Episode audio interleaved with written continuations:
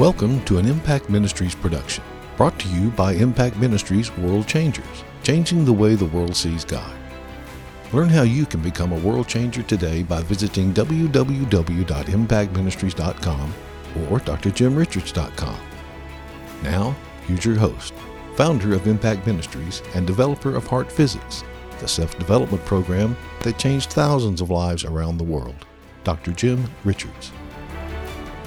Hey, I'm Jim Richards. I want to welcome you to message number four in this series called The Spirit of Adoption, a study of rewards and inheritance. I am telling you, I am getting so much positive feedback. Everywhere that I share anything about this, people are just raving about the difference it makes in their own life and their own ability to recognize how to how to relate to God around these areas it gives them positive hope about the future, uh, and it, and it delivers people from the fear where they were wrongly interpreting Scripture. One of the main things that you walk away uh, when you realize the difference between the spirit of adoption and uh, being born again by the Spirit of God is that you walk away realizing most of the really negative messages that we have been taught to make us afraid, really religion used them to beat us into the line, make us do right, and make us afraid to do wrong. They really weren't messages about going to heaven or going to hell. They were messages about how we manage our future inheritance. Is actually our inheritance that we have here in this life. And we talked last time about the fact that this is not works. This is not legalism. Legalism is when you are believing God to make you righteous by your works. We are not talking about being made righteous. We are talking about the person who has been born again, who has been given the gift of righteousness, but yet we still have a personal a duty, a responsibility, an opportunity to have a great influence on our rewards and our inheritance. And now remember, just real quickly, I'm, I'm just hitting the review pretty quick, like so we can get right into the meat of this thing today. But remember, we experience inheritance and rewards in three different dimensions. Number one, here right now in our heart, in the millennium when we rule and reign with Jesus, and ultimately in eternity. And so every one of those aspects or dimensions, evidently our rewards and inheritance can actually be affected and there's biblical basis. This is not just grabbing at some obscure passage somewhere. There's a biblical basis for that, for this. So just in a real quick reminder, I want let's just make sure we get clear on this. Whenever we get born again, we become children of God and we become heirs of God. We don't have to grow into our inheritance. There are some cult groups that teach that you don't really qualify for your inheritance yet. Um, but but that you will someday, if you get the right anointing, be able be able to grow into. That is not the kind of thing that we're talking about. Our inheritance is given to us now. The rewards that come into our life are just the natural overflow of sowing and reaping, how we live our life. And so this is not some kind of message that says, okay, if you'll get spiritual enough, you'll be able to get this. No, this is a message that says uh, the Word of God makes a distinction between being children of God and being sons of God. Now, the difference isn't what you have or what you don't have. The difference is whether or not you are growing into the maturity so that you value, you manage, you recognize the effect that your decisions and everything you do has on rewards and on your inheritance. Now, one of the phrases that Jesus used quite often was good and faithful servant. He he used the term faithful servant probably more than he did good and faithful servant. So before we dive into this today, because we're talking today about faithful servants, let's just make sure we got a at least a, a decent understanding of what that means. I'll tell you why this is this is so important. You know, in the in the age that we now live in, people are redefining words. They're they're creating theology based on their own desires and opinion. They're not really doing biblical research. They're not seeing what the Bible says. Uh, people are just grasping concepts, ideals, and creating doctrines out of a word or a phrase and how they imagine they want it to be. Uh, there was a Bible school student here one time, great, really great guy, great Bible school student. And, uh, know, from time to time, we'd allow the Bible school students to speak. And so this particular Bible school student was preaching, uh, and and he was preaching from a parable of the New Testament where Jesus made reference to good and faithful servants. And he said, I am so glad that I that when I stand before God, that's what I'm going to hear is good and faithful servant, because I have believed on Jesus. And if I believe on Jesus, then that's all it takes to be a good and faithful servant. I gotta tell you, I kind of man, I, I, my, I got a bad feeling in the pit of my stomach. And I remember thinking, you know what? Uh, this is a good guy. He's a great minister. He's effective with people, but he's going to have some trouble in his life if he is this loose with how he interprets scripture and, and creates doctrine. And sadly, people who who get loose with creating their own doctrines really always end up going through some difficulties until until they get it worked out. Now, the word good is we know good is a general sense of good, it's pleasant, it's desirable, it's pleasing, all those kinds of things. But always remember this anytime you see the word good in scriptures, is also indicating that the reason it's good is because it is in harmony with God. It's in harmony with what God said, it's in harmony with God's will, it's in harmony with God's intentions. And then there's the word faithful. So, you know, a good servant is, is someone who is living a life that is pleasing not only to himself, but pleasing to God. And it's pleasing to God because everything he is doing is in harmony with the word of God. Now, that's not legalism. That is just understanding the wisdom for having a, a great life. And then the word faithful primarily comes from the root of the word, or the root word of it is, is the word faith. And now faith is when we believe and act on something that our master has said. Faith is not where we try to believe something hard enough to get God to do it, to talk him into do it, or or to influence him uh, to do whatever it is that that we won't done. So a faithful person does not choose their own way; they follow the instructions of the master. So a good and faithful person is a person who is in harmony with God, enjoying life to its fullness, and they are that's happening. That harmony is being created because uh, of their faith because they are act like I said, they are building all that they do based on what the master has said. Now, in the book of Luke, Luke 19, 13, uh, where it talks almost in parallel with Luke uh, 25, where it talks about uh, the parable of the talents. There's a really important passage I'm going to read there before we jump into Matthew 25 and that is, uh, uh the, and Luke just adds this one part.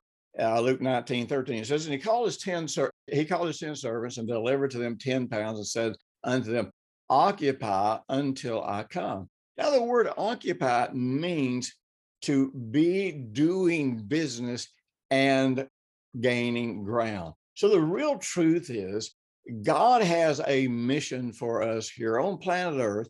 God intends for us to be a a blessing, a help, and a strength to, to people. We have some kingdom business where we should be gaining ground for God in the sense of bringing people to Jesus, making disciples, and you know, all, all ministering to people, helping people get whole, and all that kind of stuff. But I want to get down to this because this is so incredibly important to understand some aspect of our inheritance and how, how we have this capability of influence our inheritance. Now, Matthew 25, 14, we have the beginning of the parable of the talents. Now, it's always important that you look at in any of the parables, any teachings of Jesus, actually, uh, any book of the Bible, you want to find out who this is written to, what the subject matter is. You want to find out, like, and it's easy to do. Like, and for example, Matthew 25, 14 says, for the kingdom of heaven is like a man traveling in a far country who did thus and so. So we know here that Jesus is talking about the kingdom of heaven very specifically, not the kingdom of God. Now, I have people write me all the time. So you, you are confused. You don't know what you're talking about. Kingdom of heaven, kingdom of God. They are the same because they're used synonymously in different gospels. Well, no. Each gospel was inspired by the Holy Spirit uh, to have influence with the people that they were reaching. And, you know, we know that Mark was written to influence the uh, the Romans because it's all about power. We know that John is probably the most powerful uh, gospel for the Gentiles. We know that Matthew was a powerful gospel for the Jews. So, so God did not accidentally inspire these uh, uh, these words. He inspired the words that he wanted to use to bring a certain point to us. So Matthew 25 is not about the kingdom of God. The kingdom of God is about surrendering to the lordship of Jesus uh, and and um, uh, building your life uh, on on His word because you're living in His kingdom and He is King. The kingdom of heaven is more about accessing the resources of God or the resources of heaven. So, so, so this is about the kingdom of heaven. Every time you read something that Jesus taught, if you will pay attention, take a little bit of time, you will be able to know exactly what he is intending to do. You know, Matthew 24, I think we've talked about it, it and many people get their uh, end time doctrine all confused and make Matthew 24 say things that it's not saying because they don't pay attention to what the word of God says. It says that his disciples came to him and asked him three distinct questions. What's going to be the sign of, of the temple being destroyed? Um, uh, what's going to be the sign of your return? And what's going to be the signs of the end? And so people try to weave all three of those different answers into one answer, and it gets very contradictory, very conflicting, and very, very confusing to the point that you end up having to make things up uh, to get it to say what you need for it to say. Always pay attention. So, in this, in this about uh, a kingdom of heaven parable about the parables, it's really simple, and I'm going to kind of give you a quick overview so we don't have to go through reading every single word in here, but I hope you will go through and read them. And um, uh, in verse 15, the master is getting ready to leave, and so he calls all of his servants to him, and to one he gives five talents, and a talent is a weight. So this could be a weight of silver, a weight of gold, a weight of of food. In other words, it's a weight of something that they can use to do business with. So to another, he gave two, and to another, he gave one. And here to me is the most important phrase in this sentence is as according to his own ability. Now, one of the things I have come to realize about God, and that is that we are only responsible to do number one, the things that we have the opportunity to do, and number one, I mean, number two, the things that we have the, the ability or the capacity to do. And that's one of the things that grace does in our heart. It expands our capacity, expands our ability. So we're not necessarily stuck with the ability or capacity that we have right now. That can be expanded by our own choosing. But the point is, at this moment in time, I, I have a certain level of capacity and ability. That's that's really all I'm responsible for.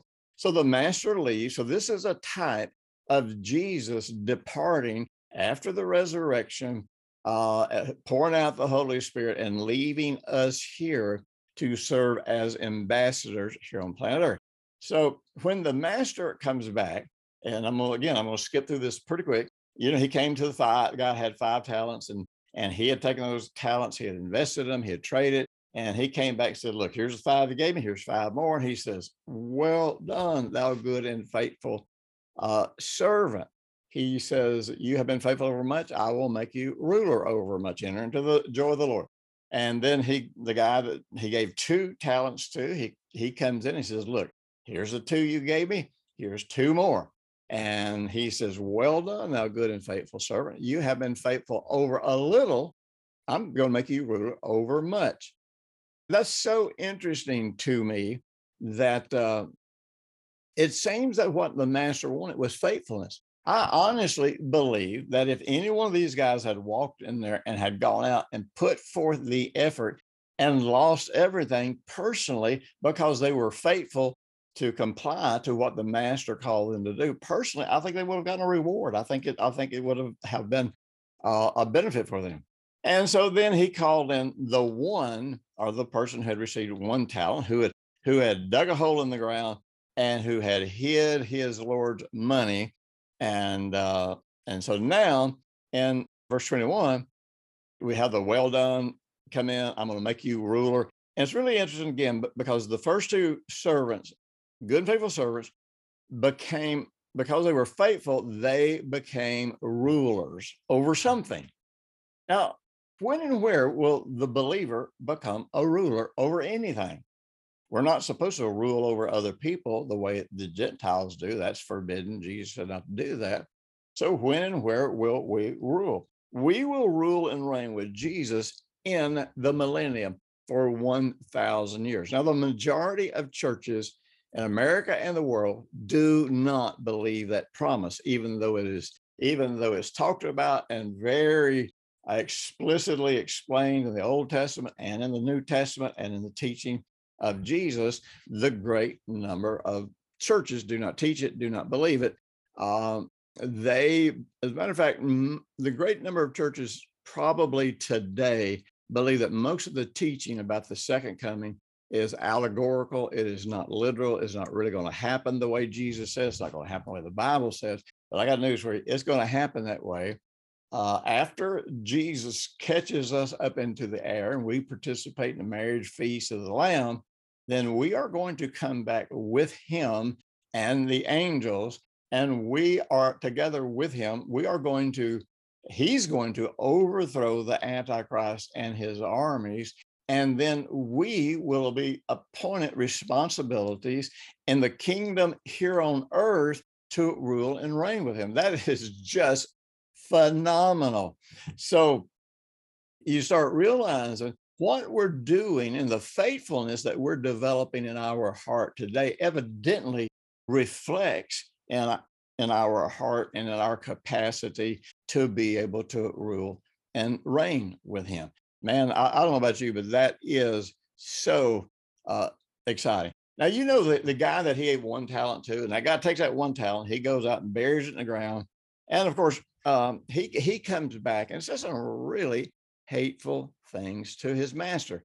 He says, Look, here's the one talent you gave me. He says, I was afraid of you because you're a hard man, reaping where you have not sown, gathering where you have not scattered seed.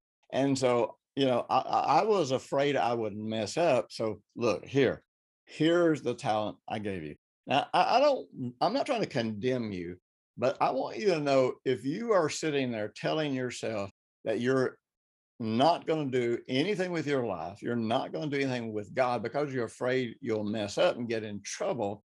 I want you to know you don't understand who God is if that's what you think about God. Uh, like I said, I'm completely convinced if any of these servants had lost everything they everything they had, as long as they had been faithful to go out and put forth the effort, it would have, I, I personally think that that would have been rewarded because it would have been faithful effort. Also, don't forget, over in Luke with the same parable, the goal is I want you to occupy until I come. We are here to be doing business and gaining ground for the kingdom of God. This isn't about just going to church. This isn't about just doing right all the time. All those things are meaningful and valuable, but this is about making our life count while we are here on planet Earth. So now we're going to gain insight into why this servant and why some people choose to believe these incredibly negative things about God. And we're going to discover uh, where these excuses that came from. And actually, when people began to present attacking or criticizing excuses. And one of the things that you can be uh, uh, you can count on, they are creating uh, in their mind an exemption.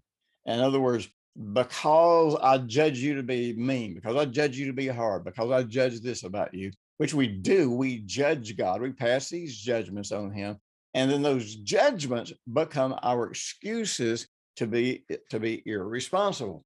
Uh, keep in mind, in the book of Colossians, and, and most of you know this, if you followed me for very long, you've heard me teach about the gospel of peace or read my book on the gospel of peace, um, then you understand this scripture because I talk about it. In the book of Colossians, first chapter, somewhere down around about the 20th verse, uh, Paul says, uh, you know, that uh, through the cross, that God made peace with us. He reconciled us to him. And, and he talks about the fact that before that, we were enemies of God in our mind by our wicked works. Now, when we are unfaithful, then we begin to assume that God, or really, if we're unfaithful or unkind or dishonest to somebody around us or treat them wrong, even if they don't know it, then we begin to have condemnation and we really begin to have a sense that they are against us. And so we become enemies, not because they have done anything to prove that we're enemies, but because we are condemned in our own mind by our wicked works. Now, many people took that passage of scripture and took that teaching because, as far as I know, I was one of the first people in the world to ever to ever talk very much about that. But many people took that teaching and said, so so really nobody has ever been an enemy of God. Nobody's ever been against God. It's all it's just all in their mind. No, that's not what it's saying. It's saying very specifically that our wicked works create an enmity between us and God but it's because of what we hold in our mind. You know, I, have told this story I don't know how many times. Years ago, I had a I had a business and and uh I did some business with a fellow, and he cheated me out of either five or ten thousand dollars. Can't remember. And um, I finally just decided, you know what, I'm just going to let this go, and I'm just going to forgive this debt. And next time I get a chance to talk to this guy, I'm gonna I'm going to let him know I just I just forgive the debt. Well, man, this guy began to spread the most horrendous rumors about me that you could ever imagine. And um, eventually, I did I did get to talk to him. I said, I said, what's the deal? Why are you doing this? And he started accusing me of being a crook and all kinds of stuff. I said, when was I a crook? And and uh, he said, well, you, you, you know you got me in debt to you. I'm like, no, I didn't get you in debt to me. You got in debt. And I said, besides that, I forgave that debt. You know, once you said you couldn't pay it, I, I let it go. But instead of you uh, coming to me and and and us working that out. You just went out and started spreading rumors because your own heart condemned you, and that is the way it goes. So anyhow, verse twenty four says, uh, "The master speaking, which is would be a type of Jesus." Says, "Then he who had received one talent came and said, Lord, oh, oh I read that. I knew your hard man reaping." Where you had not sown, gathering where you didn't uh, uh, scatter seed. I was, and I was, I was really afraid. So then, verse 26 his Lord answered and said to him, You wicked and lazy servant. Now, this is the real problem this servant had. He was wicked and lazy. The word, um, the word lazy, it's kind of an interesting word. We all know, we all know what it means to be lazy, but this is kind of interesting because this gets into the concept of indolent. And this is a person who's always tardy, who doesn't want to put forth the effort to be on time, they always want to avoid activity and they want to avoid any kind of exertion. So they're always trying to find a way to get out of work. And then the, the word wicked also means irksome. That's powerful, disagreeable, annoying, irritating, exasperating. Um, and so, and so this is the real problem. It's not any of those excuses that came with before. So his master says, So you knew that I reap where I have not sown, gather where I have not scattered seed. So you ought to have deposited my money with the bankers at my coming, and I would have received my own inheritance. So take the talent from him and give it to him who has 10 talents, for to everyone who has more will be given, and he will have abundance. But from him who does not have, even what he has will be taken away and cast that unprofitable servant into outer darkness where there will be weeping and gnashing of teeth. So we immediately seen this, or assume this weeping and gnashing of teeth because he's cast out into hell. No, we don't really know that explicitly, but we know this. He is a person who lost uh, his rewards or his inheritance, whichever the case may be, simply because he was lazy and he was always looking for some kind of way to get out of work. Now, this whole thing here about to him who has, more is given, to him who doesn't have, even what he has is taken away. This kind of gets into the concept of rewards, maybe even more. I don't know if it's, it's more than inheritance, because since uh, the master talked about them ruling with him, that's kind of getting into that to the inheritance of ruling and reigning with him in the millennium. But this definition here gets more into reward. In the Greek, when, when this script, when you read a scripture like this, and this is over in Mark 4 as well, and it's talking about more is given to him who has, and even and the one who doesn't have, even what he has is taken away. In the Greek, this doesn't create a picture of someone actually physically taking anything away from this person. It gets into that idea that we mentioned about rewards, I think, in the last message, where rewards are the natural outcome of, of sowing and reaping. They're the natural outcome of how we make decisions, you know, where we put our efforts and all those kinds of things. And in the Greek, it kind of presents a picture of rain flowing through and washing away that which a person has that is and it's not built on a solid foundation it's not built on the rock of jesus and but the person who builds on the rock the rain that comes through just cleanses everything for them now i got to tell you I, when i read this this passage of scripture here in verse 30 i tend to think about esau who sold his birthright for a bowl of soup you think he didn't find himself weeping and gnashing teeth and and begrudging and hating himself and hating his brother and hating everybody involved and blaming everybody involved? Listen, I can't imagine the torment that's going to come to a lot of people when they realize I could have made my life count. I could have done something incredible. And instead, I just chose to be a goof off and, and, and be lazy. You know, uh, Matthew 16, 25 says, Whoever desires to save his life will lose it, but whoever loses his life for my sake will find it.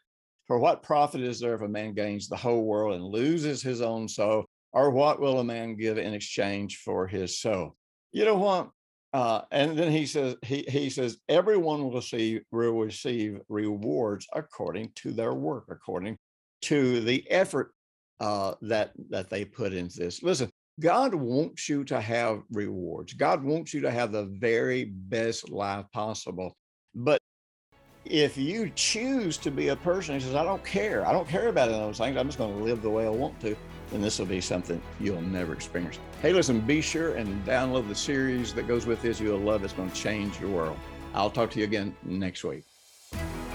Thanks for listening to the weekly Impact Ministries World Changers podcast with Dr. Jim Richards. If you like what you've just heard, we encourage you to share our web address www.impactministries.com or drjimrichards.com with friends and colleagues. Be sure to check out the resources section of our website from previous broadcasts and our videos. Join us next week for another great message by Dr. Jim Richards.